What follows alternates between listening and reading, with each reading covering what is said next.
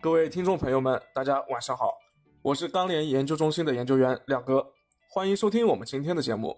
今天啊，股市再度大跌，但是绿了好几天的期货市场却反弹了，现货市场目前还是一脸懵逼呢。啊，期货果然是妖性十足，而且今天还是最最不起眼的啊，最近最不起眼的这个焦焦煤率先涨起来了。那这个品种自然是要请到我们煤焦板块的一哥熊超来为我们说道说道，有请熊超。大家好，我是上海钢联煤焦事业部熊超。那么今天由我给大家分享一下双焦市场的一个情况。今天下午我们也看到了整个期货盘面双焦价格也是大幅的拉涨，特别是炼焦煤的涨幅比较大。那么主要也是由于现货上会有一些政策的影响啊。内蒙今天发布了关于这个洗煤厂环保限产的一个。影响，那么对部分洗煤厂是实施停产一个月的情况。那么目前我们得到消息的话，部分洗煤厂已经开始执行停产限产，那么短时间会对焦煤的一个供应产生一定的影响。那如果说这个限产的范围继续扩大的话，对焦煤的市场影响会越来越大啊！而且我们看到最近由于这个焦化新增产能的投放，实际上焦煤的价格也在持续的。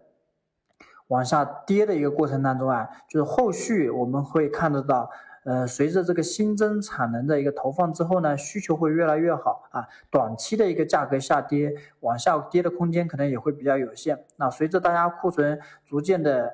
去化之后，后续需求上来之后，会有一个补库的动作。那整体我们对远月的焦煤价格还是依然比较看好需求的啊，因为今年下游的焦化利润比较高，那么新增产能还是会逐步释放的，对焦煤的需求是一个比较看好的一个。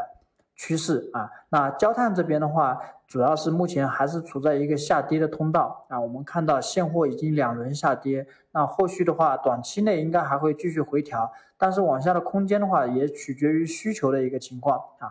那么如果说四月份唐山的一个市场会有高炉现场检修的一个情况的话，那么对焦炭需求有抑制，那么可能这个跌幅就还会更大一点。如果说后续成材价格拉涨之后呢？需求不见下降的话，实际上焦炭往下跌的空间也不会很大，因为我们可以看到现在港口的贸易商手里的库存是非常有限的。那到了三月中旬以后，港口的贸易商实际上会开始慢慢的入场去买货啊，那后面会给钢厂的补货造成一定的压力。那随着这个贸易商进场。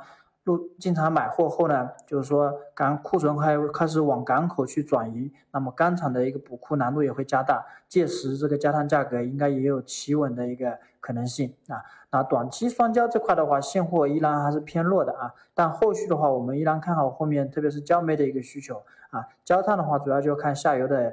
高炉的一个生产情况，以及以及政策的一个影响啊。那么下周的话，我们预计呃焦炭应该还会有第三轮的一个提价。那焦煤这边的话，短期像主流主产区山西这边的话，还会有个小幅的回调啊，但基本上往下空间也不大。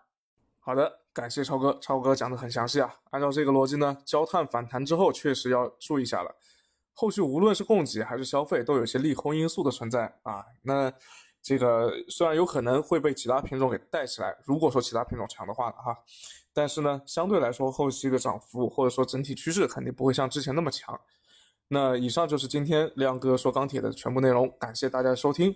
有什么问题，请在评论区里面留言啊，也希望大家能帮忙点赞并且转发加关注，谢谢。